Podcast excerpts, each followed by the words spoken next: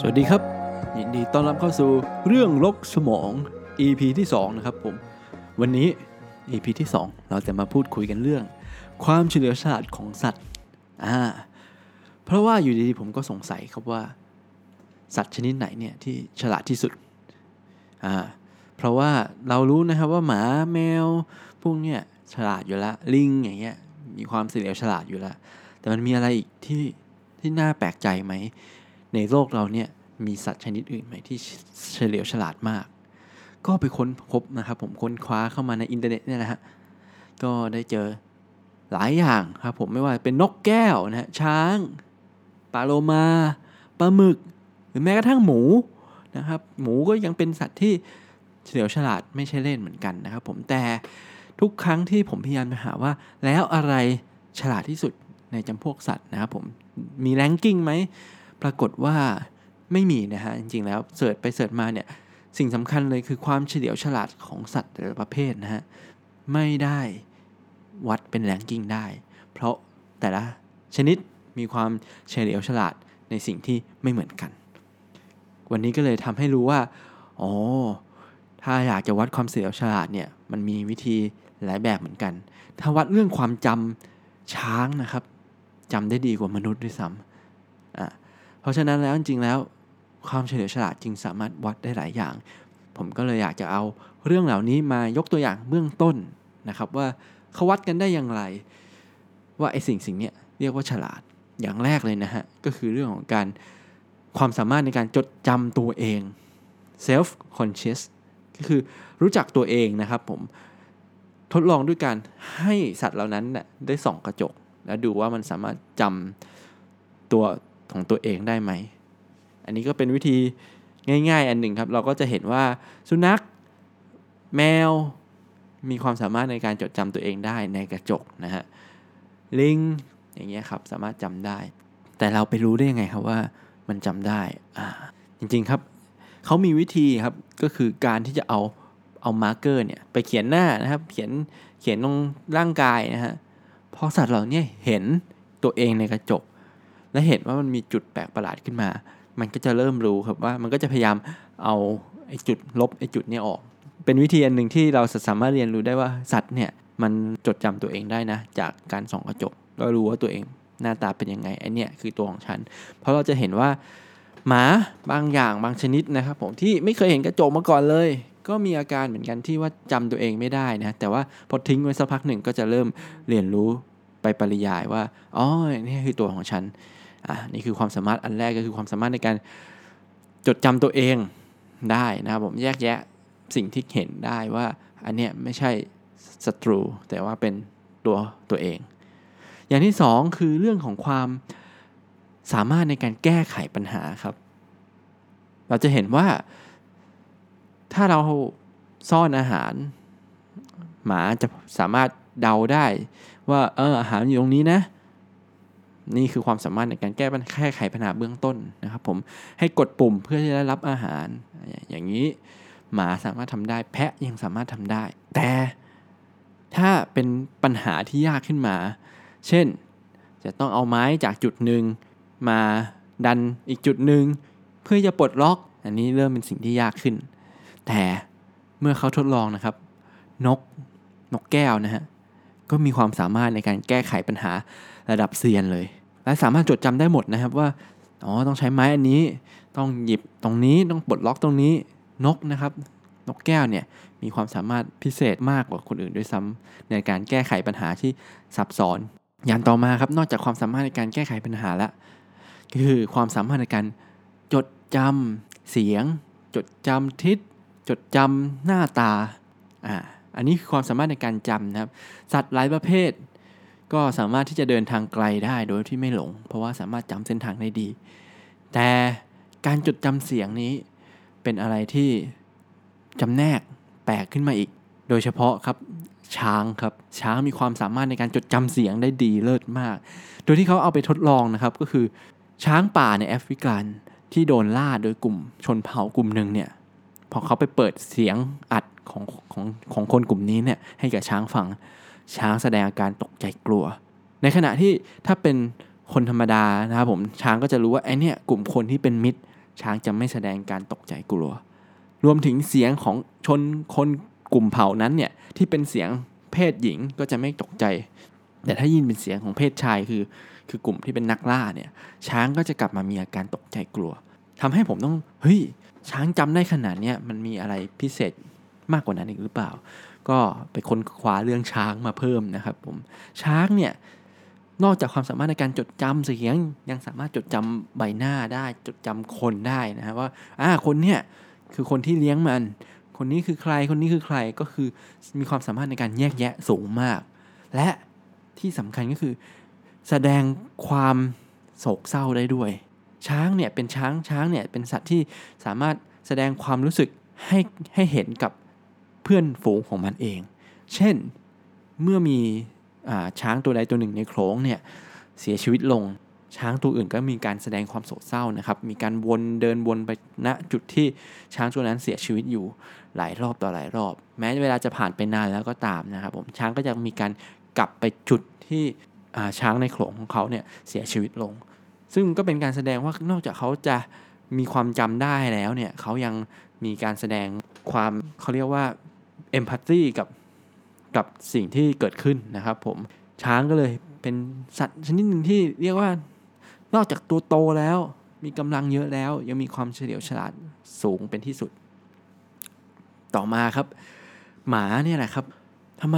หมาเนี่ยเรารู้อยู่แล้วว่าฉลาดใช่ไหมฮะหมาเรารู้แล้วว่าเราสอนได้ มันเชื่อฟัง แต่รู้ไหมครับว่าหมาเนี่ยสามารถที่จะแยกแยะ ความทัดเทียมของเพื่อนฝูงได้ด้วย มีการทดลองอันหนึ่งครับ ก็คือให้หมาเนี่ยได้ปฏิบัติตามคำสั่ง บางสิ่งบางอย่างที่ถูกสอนมาอยู่แล้วว่าว่าให้ทำอย่างนี้ทำอย่างนี้ โดยให้ปฏิบัติพร้อมกัน 2 ตัวครับ แต่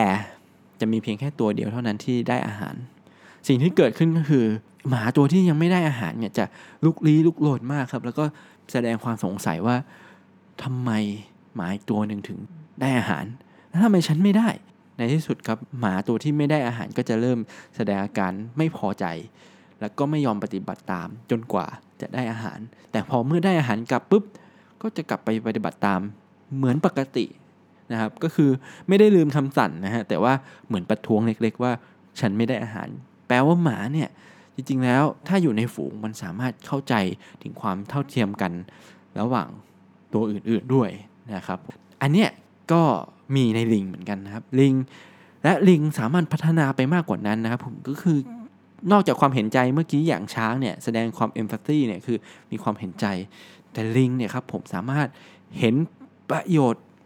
แก่ผู้อื่นได้ด้วย มีการทดลองเหมือนกันครับ เอาลิงสองตัวเนี่ยมาเก็บไว้ในตู้มาขังไว้ในขังไว้ในกรงสองกรงกรงหนึ่งมีอาหารใส่ล็อกอยู่ ลิงไม่สามารถเปิดได้ครับ อีกกรงหนึ่งลิง มีกุญแจฮะแต่ไม่มีอาหารครับ แต่ลิงสองตัวเนี่ยมันอยู่ติดกันครับ มันสามารถยื่นกุญแจให้ลิงตัวหนึ่งเปิดกล่องเพื่อเอาอาหารได้ ผลปรากฏเป็นไงครับลิงก็ยื่นกุญแจให้อีกตัวหนึ่งเพื่อเปิดกล่องอาหาร พอเปิดมาปุ๊บเอามีอาหารอยู่ในนั้น สิ่งที่เราต้องการสังเกตก็คือ ลิงตัวนั้นอะจะกินอาหารหมด หรือเอามาแบ่ง ท่านผู้ฟังคิดว่าไงฮะในสรุปนะครับ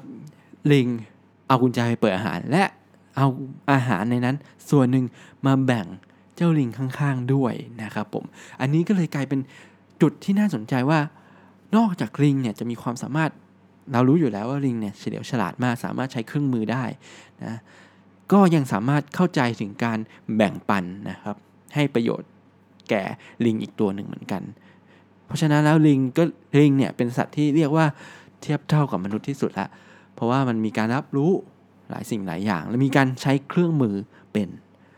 สัตว์ที่ใช้เครื่องมือเป็นนี้มีน้อยมากนะครับ นกก็มีการบันทึกเหมือนกันนะฮะว่ามีการประยุกต์ใช้ลวดใช้ไม้ในการเป็นเครื่องมือของมันนะครับผมแต่ว่าสิ่งที่เห็นได้ชัดที่สุดก็คือลิงเนี่ยนะฮะสามารถใช้เครื่องมือได้หลากหลาย นอกจากเครื่องมือที่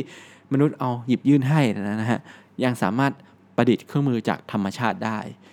ประดิษฐ์อะไรครับริงเนี่ยอย่างง่ายๆเลยก็คือใช้หินเพื่อไปตอกกับเมล็ดวอลนัทสิ่งที่เขาเขาสังเกตดูนะครับว่าวอลนัทเนี่ยมีเปลือกแข็งมากก็ลิงก็สามารถเอาหินเนี่ย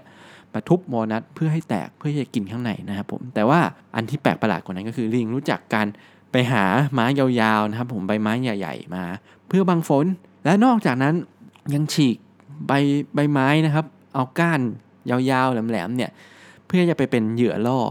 เวลากินปวกกินอะไรอย่างนี้ก็เอาไปเอาไปแทงอยู่ในในรังรังปวดรังมดอย่างเงี้ยครับผมเพื่อที่จะล่อให้แมลงเหล่านั้นเนี่ยกัดตาม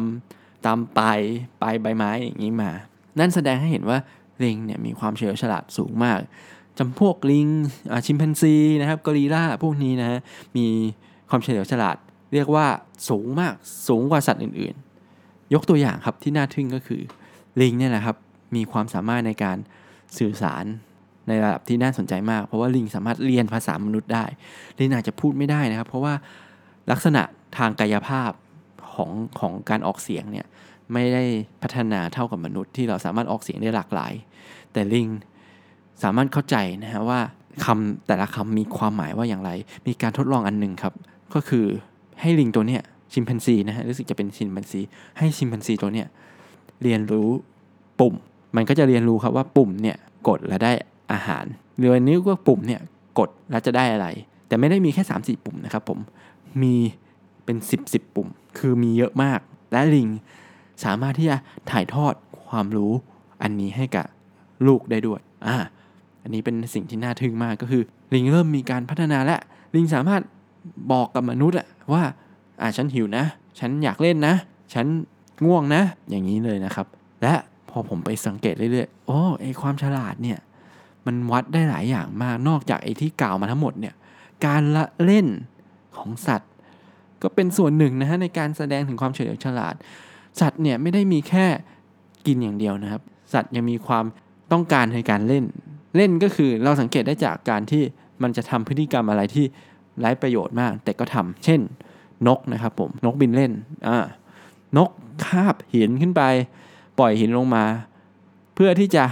ลงมารับมันกลางอากาศ ก็มีนะครับ หรือสังเกตลิงนะครับ